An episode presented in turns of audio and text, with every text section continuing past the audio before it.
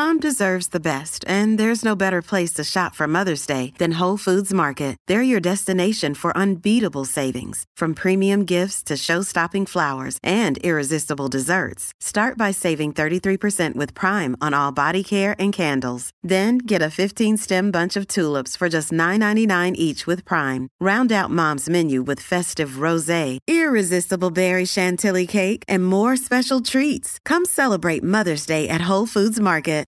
G'day, Mike Hussey here, but you can call me Mr. Supercoach. KFC Supercoach BBL is back and there's 25 grand up for grabs. So what are you waiting for? Play today at supercoach.com.au. T's and C's apply. New South Wales authorisation number TP slash 01005. On 882 6PR, inspiring stories for Bowra and O'Dea. Don't miss out on the little moments because the little things are everything. Hello, my name is Tim McMillan. Welcome to another episode of Inspiring Stories brought to you by Bowra and O'Dea. Don't miss out on the little moments because the little things are everything. Uh, my guest in this episode uh, is a professor at Murdoch University. She's uh, been recognised for her tireless work in helping Aboriginal families become healthier and more resilient uh, over the course of her career, which spans several decades uh, in nursing uh, midwifery and in academia. She's been awarded uh, a member of the Order of Australia. Uh, that is in recognition to her significant service uh, to those various fields that I just mentioned. So it's with great pleasure I say hello and welcome to Professor Rhonda Marriott, AM. Thank you very much, Tim, and thank you for inviting me. Oh, it's a pleasure. I can see already that you're one of those very humble people that's probably wondering um, how we're going to get through talking for some length all about you. I must admit that crossed my mind. well, let's go right back to the, the very beginning. Um, Okay. Born in Derby. Yep. What do you remember of those early years in Derby? Not a lot, really, Tim. Um, Mum and Dad made a decision when I was quite small to to move to Perth. Mm-hmm. So I've really grown up on Wajak Budja. Um, but I do remember going back to Derby several times um, with Mum and other times with my aunt, Mm-hmm. um, Mum's next sister. Um, and the thing that I remember most is the mango trees. Beautiful. big mango trees and the white cockatoos, Mm. the sulphur crested white cockatoos, and my grandfather. Right. yeah. Okay. So do you still feel a strong connection? Oh yes, yeah, yeah. Yeah. And it's incredible, you know, when um, when I've gone there, um, you know, in later years of life and and in the last ten years, and flying into the country, and flying over that red dirt and Mm. all of that green, and you just something grabs you, and Mm. you just know you're home, Yeah. you're home on country again. Yeah. Um, tell me about your, your family tree. Um, just to give us a little insight into mum's side, dad's side, and how Yes. it all came together. Yeah, so my mum met my father Yeah. um, here at um, on on Wajak just after, um, just during the war actually, and just after. Um, so there was a um, there was a dance organised, a Noongar dance, um, and a Noongar club, social club, because coloured people weren't allowed to be out after dark. So they, they set up a, um, a social club, and my mum met my father there, Mm. Which was fabulous. And they went out, and history Mm. happened, and, and then they got married, and Yeah. and um, and I came along later. Yeah. Yeah. So um, my mum um, was relocated here to Perth um, at her her dad's request Yep. um, along with a couple of brothers and sisters, because um, as you as you might remember, um, you know the there was bombing of Broome and there was bombing of Derby as Oh, well. right. So So that prompted the move. yeah, so here. there, there was a risk Yeah. for families, and and um, families wanted their kids Yeah. safe, Yeah. so they put them on a ship, on a ship, Mm. and um, and they came down to Perth. Yeah. Right. Mm. So it was it was literally the war that brought them to Perth and kind of ended up Yeah. pushing them together. Yes. Wow. Um, so my dad was born here in in Perth. Yep. um, and his mum, um, his mum was Scottish. She came from the Outer Hebrides, Yeah. and um, her father relocated to the Peel estate. So he was one of the um, immigrants that um, took up a lot Yeah. um, on the Peel estate. um, just after the First World War, Mm. and she met my grandfather, who had been born in Ireland, Mm-hmm. and his parents um, immigrated to Perth, and um, they met at a dance as well. History repeating I think itself. people are still meeting at dances too, so the, the, the tradition continues. Well, we didn't have. there weren't many other social occasions, were there? Yeah. Um, so they met and, and married a Protestant Scot and a Catholic Irishman. Wow. Mm. How did that go? I mean, that, you know, those uh, those passions run deep in those parts of the world, don't they? And Yeah, they do. Yeah. Certainly for my for my grandmother, who was a, a staunch Protestant yeah, um, woman, um, but my grandfather was a very gentle um, Catholic, lapsed Catholic Right. Irishman. he had to give up his Catholicism Well, to make it work. I don't think he really didn't buy into it in a big way. to it in the yeah, first place.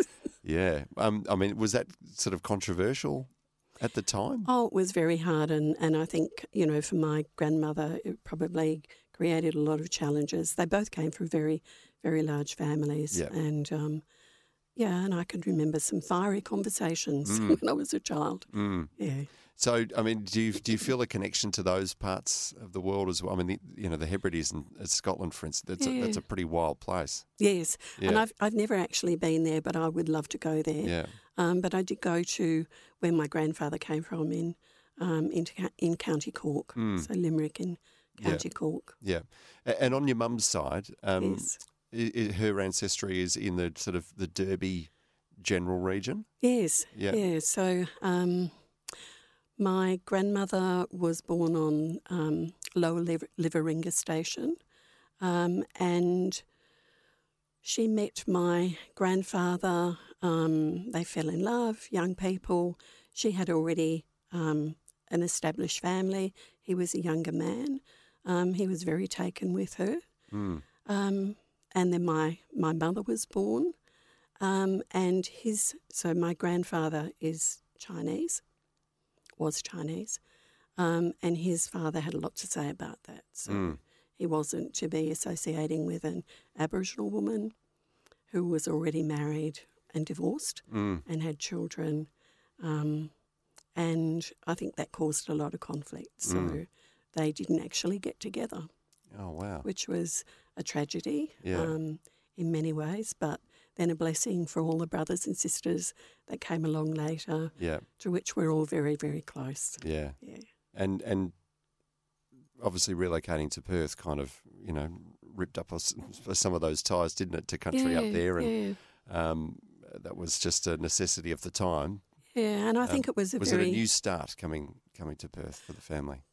Um, for my mum and dad, probably, but I think for mum, um, you know, as we found out later in life, and she talked about it, it was really to try and give us an opportunity Mm, um, to get an education and to have choices.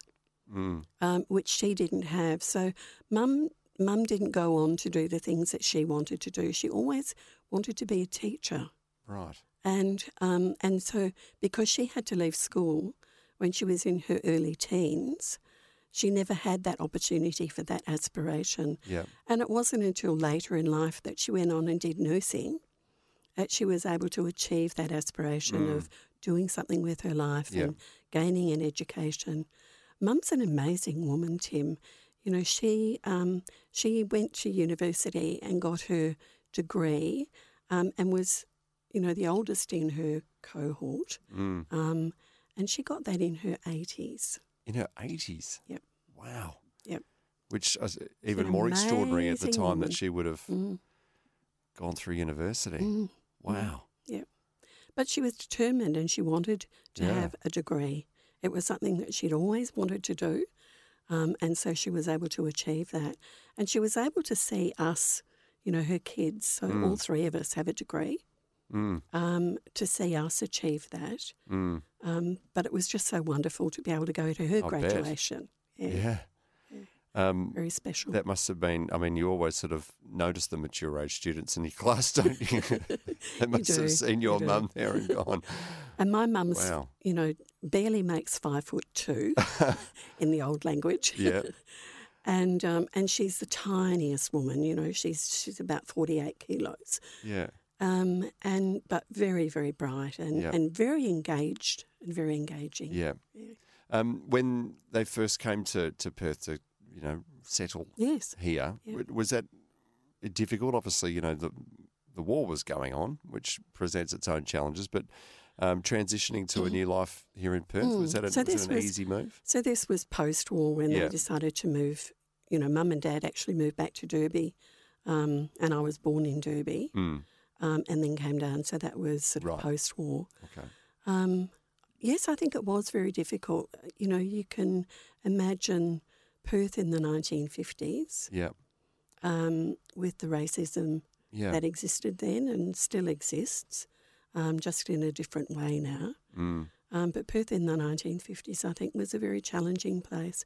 Mum had a lot of friends that she had ma- um, made when she first came to Perth. There were a lot of people who were also starting to relocate to Perth Yep. from Derby, you know, who mum had gone to school with or had been friends with. So she had, she had a very close um, group of people around her, Yeah. um, and then family started to come down as well. Yeah. Um, but I think, yeah, it must have been very hard for her Mm. in those early days. Yeah. But obviously, she instilled some pretty strong uh, values in you Mm, mm. uh, and your siblings. Yep. And um, Yep. Yeah, curious to know where that sort of drive for you to go into those sorts of fields that your mum wanted to Mm. go into, if that was, you know, some sort of tribute to her in, in a way. Would Yeah, be? my I've got a family full of nurses Yeah. and teachers as well, and um, I don't know that I really thought about it very much. It was just Seemed that's like what I was going fit. to do, Mm. um, and and something where I could be helping people. Yep. So the helping professions was really important Yep. to me, and it's certainly something that um, Mum has always done. Yeah. Yeah. All right, I'll talk more about that right after we take a break, uh, Rhonda. Professor Rhonda Marriott is our special guest. This is Inspiring Stories. We'll be back with more in a moment. You're listening to another inspiring story brought to you by Bowra and O'Dea because the little things are everything. This is Inspiring Stories with Tim McMillan on 882 6PR. Brought to you by Bowra and O'Dea because the little things are everything. Welcome back to Inspiring Stories. Professor Rhonda Marriott is our special guest. Uh, Rhonda, you've spent a lot of your professional life uh, as a nurse. Um, they've been very much in the spotlight in the last few months as, you know, getting hero status for the incredible work that they do. Um, it's obviously well deserved, uh, I think, but um, is it? It's taken something pretty extraordinary, hasn't it, for, for nurses to be recognised uh, in this way? How does how does it sit with you, being afforded that sort of status? Look, I think it's really important to recognise nurses and midwives. Yeah, Um, and I think for, you know, we, we're such an integral part of our society mm. and an integral part of our health services that in many ways we're the quietly unsung heroes. absolutely. And, you know, you never want to be in the spotlight for the wrong reasons. No, Um, and, you know, a pandemic um, is an awful reason for, for um, our society and the public to go, wow, nurses, you know, they're our heroes. Um, but I think, you know, if that recognition um, affords the profession um, its place in society, then I think that's fine. yeah, absolutely. Um, what was life like as a as a young nurse then? Obviously, you know, technology and treatments have come a long way Oh, over the years. Um, you know, particularly when you start to go into remote communities. Um, I mean, what sort of things did you have at your disposal? Give us a, a snapshot of what life was like as a young nurse. Oh, wow. Um, Tim, I started my life um, as a nurse at, at Heathcote Hospital, Mm-hmm. which is on that beautiful point over in Applecross. Mm. And we had to actually live in the nurses' quarters in those days um, and gain permission to. Sounds like a nunnery. yeah, in many ways it was. But um, the, the matron of the hospital, because we were all under the age of 21 in those days, Yeah, um, they were our guardians, locus in parentis. yeah. Um, and so they were responsible for us, and um, and so they were very strict in the way in which they cared for us Mm. and made sure that um, we were well managed. Mm. Didn't get up to anything that we shouldn't. no. Mm. Um, and obviously, you know, in that role, essentially, you're still Mm. helping people. Yeah, and, and the role as, as a nurse was very different to the role as nurses Yeah. now. You know, Yeah. in order to become an, a nurse now, you go to university and you undertake a, a three year degree program, you know, and we did what was really like an apprenticeship Yeah. um, process and um, and very much, you know, had a very different role to to doctors and very different recognition as well and very different responsibilities. Yeah. Um, and and I think we have gained hugely in the profession, Yeah. um, and our knowledge has gained as well. Yeah. Um, when did you start sort of directing your efforts towards improving health outcomes in Aboriginal communities? Mm.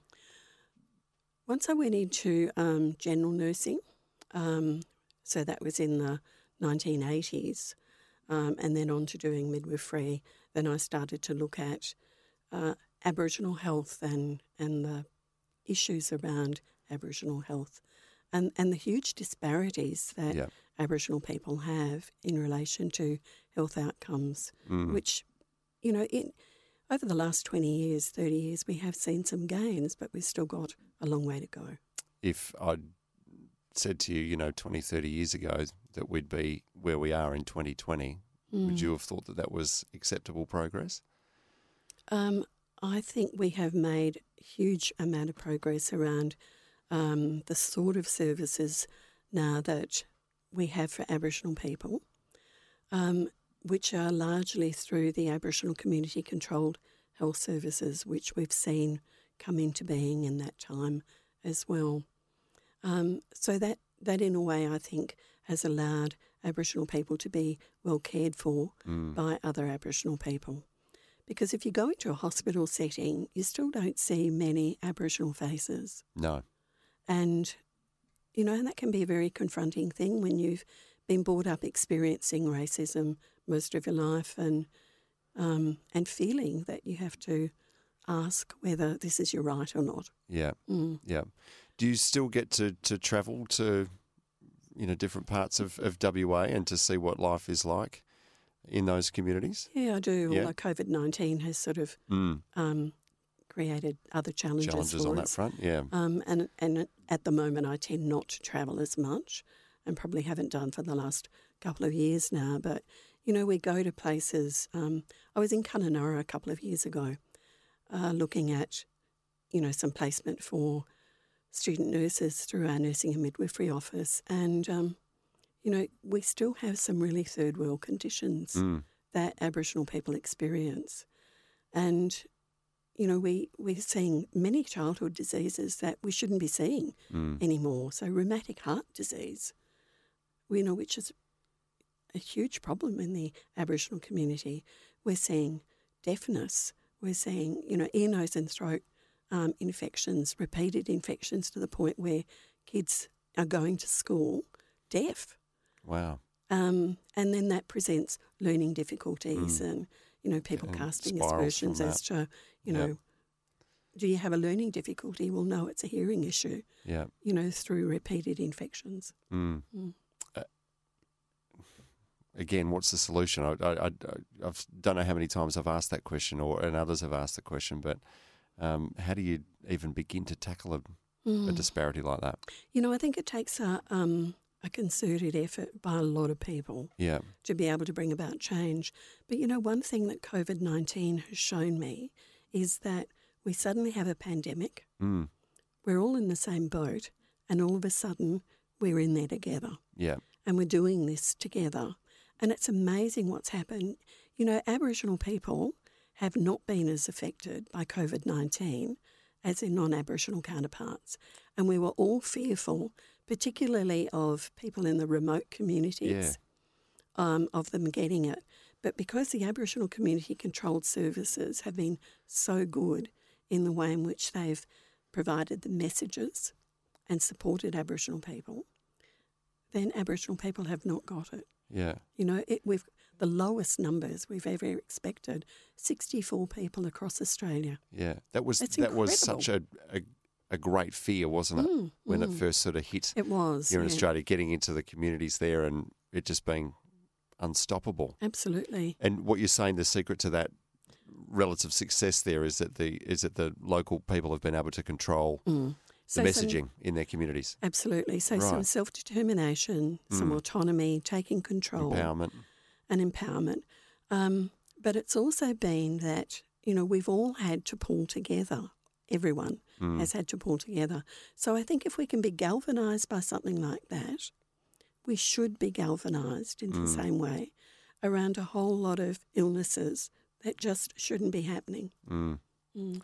Um, again, it seems like a, a message that's been put out there by people, you know, who have the sorts of experiences and knowledges that, that you do, Mm. um, and yet there seems to be still a disconnect, doesn't there, between um, people on the ground who have these experiences and the people who devise policy and implement policy.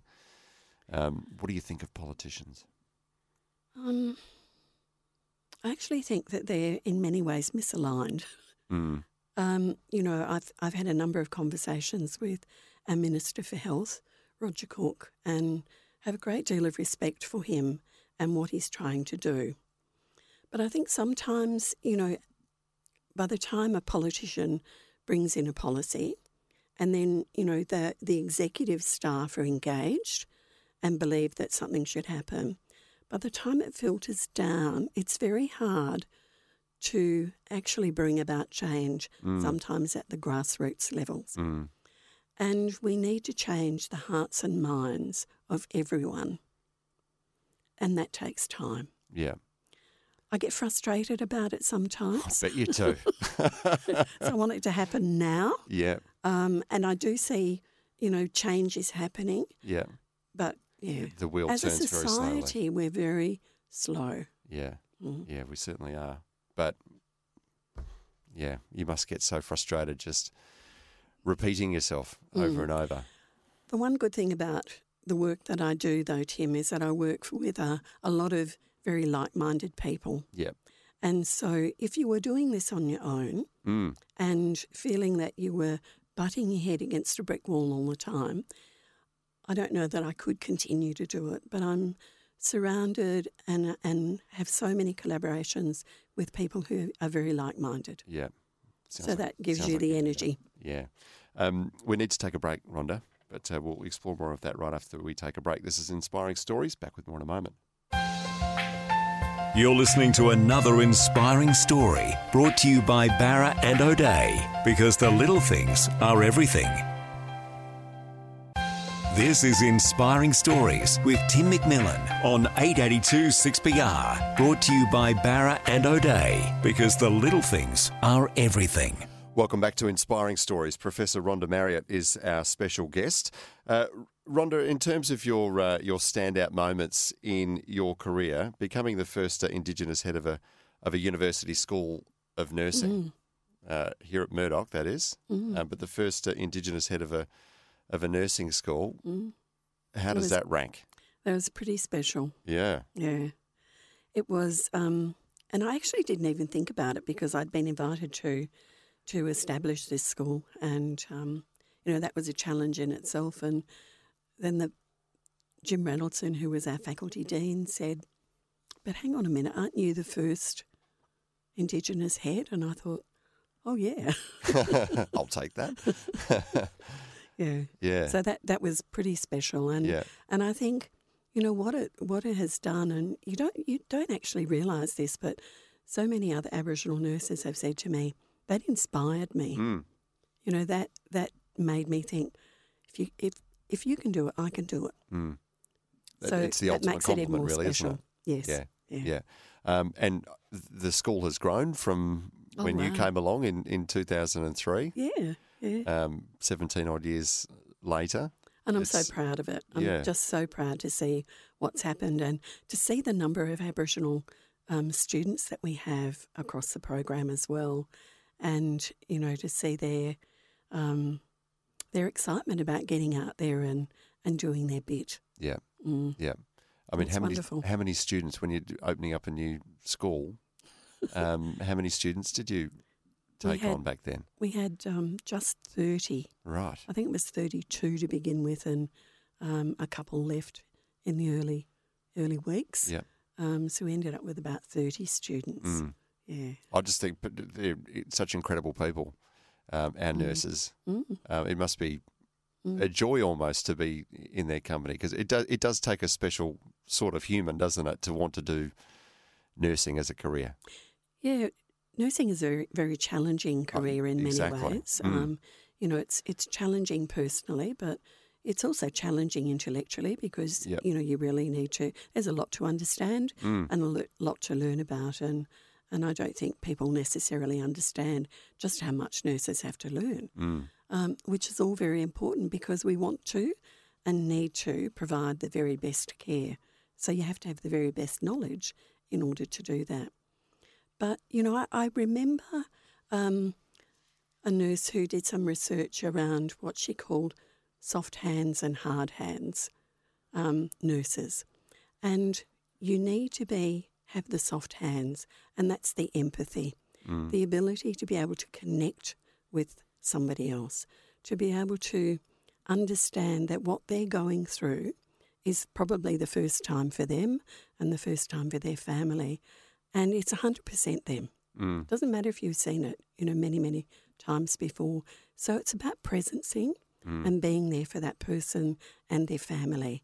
And Yep. that's the soft hands nurse.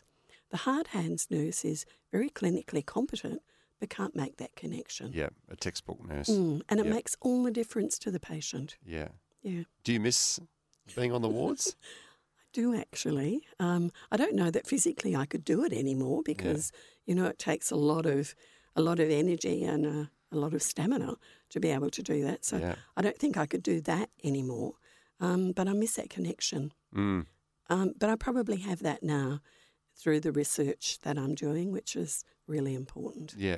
Tell us about the research that you're most proud of Oh, the golly. years. Um, there is there is just so much. The the research that that we're doing is making will make a difference Yeah. for young Aboriginal parents and young families. Um, and I guess the work that we've just finished, I'm really excited about because um, out of that, you know, we've seen all of our recommendations starting to come to fruition. So our Birthing on Noongar Boodja project, which um, through which we interviewed and spoke with 70 odd young mums, and we spoke with 70 odd midwives about what their cultural needs um, are and what their expectations um, are. And we spoke to a number of elders as well. But out, out of the recommendations, we identified that we need to have more culturally secure maternity services. And we're actually starting to work towards that um, with the health services, which is wonderful. Um, but we also identified that we needed a principal Aboriginal nurse and midwife to be appointed, and we've seen that happen. Great. So in January this year, Deborah Jacobs was appointed to the Nursing and Midwifery Office, and that's come out of our research. So that's exciting. Yeah. Yeah. Um, and again, it seems like such a not a simple thing, but an obvious thing, I suppose, Mm, to mm. do to overcome that potential for disconnection. Yes, yes, Yeah, between patient and and carer. absolutely. Yeah. Yep. Um, so, for, you know, for someone going into hospital, into a foreign environment, um, can I mean, can you give us some insight? What what does that mean for uh, an Aboriginal person going into a, a Mm. hospital to know that uh, that they have someone who might understand their culture better? Yeah, many of uh, many of the, the young Aboriginal women that we interviewed, um, and older Aboriginal women that we interviewed as well, said that it was so important to be able to go into a hospital and to not be talked down to, or to not feel that they were um, that someone had low expectations of them, um, about to give birth, about to become a mum, um, excited about starting a family and then also almost to be dismissed by the staff who who were provi- providing care for them, Mm. um, but not to be um, respected Yeah, for who they were. yeah, And so they they really want to see more Aboriginal midwives, yeah, and you know we need to work towards that to ensure that we do have more Aboriginal midwives. But, you know, we're still a small percentage of the mm. population, and we will never have that population parity. So we need to make sure that the midwives who are working in these areas are respectful and can acknowledge what they do know and what they don't know, but actually speak to the woman and say, What is it you need? How can we help you? Mm. What do we need to do to make this the best experience for you? Yeah. Yeah. Yeah. And that doesn't happen enough. No. Do you go uh, on a bit of a recruitment drive when you when you go out and speak to people? Do you identify Oh, aspects of a person's yes. character and say you would make an What- an awesome, awesome midwife. midwife." Come with me. I I don't know if you're allowed to do, that. it, but I'm. I have been known to do that. I'm. Bet you have. Yeah. I suppose you know you're in a position where you can uh, push people through the ranks, aren't you? Well, it's exciting to be able to encourage and mentor people, but also to link, Hmm. um, you know, aspiring nurses and midwives up with others who can who can ins- aspire, inspire them. Mm. Mhm. So your role at the moment, um, are you principally looking at research, or is it hands-on as well? Um, how do you sort of divide your time and your energy? Um, well, I my husband, if he was here, would tell tell you that I, I don't work a 37 and a half hour week. Probably work a 37 and a half hour day. Um, primarily, my role is is a research role. Yeah. And so I, I head up the Centre for um, Aboriginal Health and Social Equity, which is called Ngangk Yira, and was named so by Auntie Marie Taylor, who is one of our Noongar elders here. Um, and that research centre has a number of research projects. Birthing on Noongar Boodja is one of those. Baby Coming You Ready is another one, another one that I'm incredibly proud of. I could keep you here all day, Tim. Please go on. Um, uh, we, we're looking at a youth resilience and wellbeing project, Yeah. um, but we also have a Linking Up for Better Outcomes project, which is a, a data linkage project. The exciting thing about that research is that we have so many research collaborators and we work so closely with the health services um, that we have a big spread of people that we work with. Yeah. Um, but that's what I suppose gets me up in the morning Yeah. and keeps me going. Mm. But I also have another role at the university, um, a leadership role um, as a Pro Vice Chancellor for Aboriginal um, and Torres Strait Islander leadership. Mm. And that's a really, I mean, it's an amazing job. Mm. Um, I don't do much to a certain extent, um, but I Don't say provide. that out loud. Well, I don't think I do anyhow. but, but I provide that leadership point yeah. um, and, and I suppose the advocacy Yeah. point for many people in the university who are working actively to ensure that, you know, we have um, a great experience for ab- Aboriginal students, Yeah. a great experience for our researchers, Yeah. um, and that we're really well engaged with the community. Yeah, I'll get you to expand on that right after we take another break. Uh, Rhonda, Professor Rhonda Marriott is our special guest. This is Inspiring Stories. We'll be back right after this. You're listening to another inspiring story brought to you by Bowra and O'Dea because the little things are everything. This is Inspiring Stories with Tim McMillan on 882 6PR, brought to you by Bowra and O'Dea because the little things are everything. Welcome back to Inspiring Stories. Tim McMillan is my name. Professor Rhonda Marriott AM is our special guest. Rhonda, can I ask you about that? When you first got that uh, that recognition as an AM, how did that come about? And you're a very humble person, uh, Rhonda. How did that? Um, how did you take on that extra title? Well, you, it's a nomination process, Mm. um, which I didn't find out that was happening until literally weeks before the announcement, just a couple of weeks before the announcement. Um, so it came as a big shock, Yep. and and I thought, this, you, are- can't be right. is this real? You're talking about me? So do you know who nominated you? I do now, but I didn't at the time. Yeah. Um, and yeah, You're still getting used to it. I am. I am. yeah. Yes. But it's it's you know it's it's quite a, an accolade, and it sort of follows you around now. It's part of your name. It's part of your title. It is, and I'm getting used to it. But you did see me wince when you said I know. That's why I'm still making you squirm, Rhonda. um, tell me more about this uh, Baby Coming You Ready uh, project that you, you mentioned earlier. Mm. Yeah, just can you just tell us a little bit more about how that works? Yeah, so Jim, this came about because a number of us came together with a passion about perinatal mental health, Uh-huh. and in particular, um, the fact that you know we didn't know how many Aboriginal women actually experienced mental health issues, depression in particular, um, either you know when they were pregnant or just after baby was born. But I met with a woman um, who is a, an amazing woman. She's a midwife and a child health nurse and a nurse practitioner. And her name's Jane, Jane Kotz. And Jane um, shared my, my um, interest and passion about what can we do differently.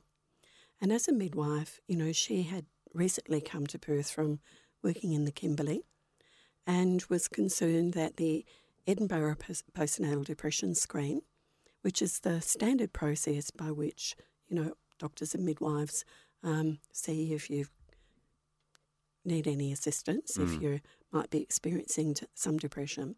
She felt that it wasn't really culturally appropriate. Yeah, And, you know, as a, as a midwife and an Aboriginal woman, I agreed with her. yeah, And so together we started to work on um, looking at this, and she brought together a wonderful group of Aboriginal elders and Aboriginal community members who agreed and agreed that this needed to be something that got changed. So, as a result of a couple of years of very intensive work, they've developed this wonderful um, app on an iPad which has got lovely illustrations um, and drawings in it, um, to create an engagement process between the midwife and the Aboriginal mum that empowers the Aboriginal mum and allows her to tell her story about what she needs some help with. Mm. But what are, importantly, what are the things that already keep her strong and what help she needs perhaps to help strengthen those? yeah. Um, just in terms of uh, you know recent events, we've spoken a little bit about the the, the pandemic, but one of the other extraordinary sort of global movements has been uh, attention on you know cultural disadvantage. It obviously came out of the, the Black Lives Matter movement. It morphed into something slightly Yes. different here, but a focus on uh, the types of disadvantage that Aboriginal people uh, have to endure here in Australia. Um, has there been something positive that you've witnessed come out of all of this, you know, in terms of Aboriginal health outcomes? At, at the very least, just attention on it. Look, I think the the really um, important thing has that's come out, you know, particularly as I said around COVID nineteen, is that there are very very small numbers of Aboriginal people who have who have got this COVID nineteen, which is something that we should all be very proud of around the work that Aboriginal community controlled health services have been able to do. It's all about empowerment, Tim, and it's about self determination. And, and it's about balancing that with um, this culture of low expectations that seems to be so pervasive in our society. So you're an Aboriginal person. Do you really know this and really understand this? It's against pushing against that that sort of insidious racism. Um, and I've I've actually seen an elevation in Aboriginal people, Yep. an excitement. Um, you know, Ken Wyatt talked about this even very recently when we were talking about close the gap, um, and you know Aboriginal people looking at coming together with peak bodies Yep. to look at different, um, identifying different approaches. Mm. Um, so out of that, I think I've seen uh, a dawning awareness Mm. that the status quo is no longer the status quo, Yeah. Which is wonderful. Yeah. It's change. Yeah. It's all about change. Even just a, an incremental change. Yes. Yeah. Yes. Um, you can't do everything, Rhonda, and you can't work forever. What No. are you still hoping to achieve uh, in a professional capacity, at least? Um, well, to continue um, challenging and and bringing about change through the work that we do, but continuing to ins- inspire Mm. other young people. Yeah. You know, I'm not, I'm not young now, but to, to bring young people in because, you know, succession planning is really important. Yeah. And, and if we don't have that, it doesn't continue. Yeah. Well, if your mum's any example, you've, you, you'll be working for a long while yet, Rhonda. If she's Yeah. still earning a degree in her 80s, Mm. yeah, she must be tremendously proud of what you've achieved, though. I think so. Yes. Not that she shows you very often. no, she says it. Yeah. That's But, yeah, good. That's good. She feels it. she Yeah. does. Yes. Rhonda, thank you so much for coming in and, and sharing some of your insights. We really appreciate it. Thank you, Tim. Thanks for inviting me. And uh, keep up the good work. Thank you. You've been listening to Inspiring Stories here on 882 6PR. Don't miss out on the little moments because the little things are everything. We look forward to you joining us again next time as we unearth another WA inspiring story. You're listening to another inspiring story brought to you by Bowra and O'Dea because the little things are everything. When making the double chicken deluxe at Macca's, we wanted to improve on the perfect combo of tender Aussie chicken with cheese, tomato, and aioli. So, we doubled it. Chicken and Macca's together and loving it. Ba-da-ba-ba-ba. Available after 10.30am for a limited time only.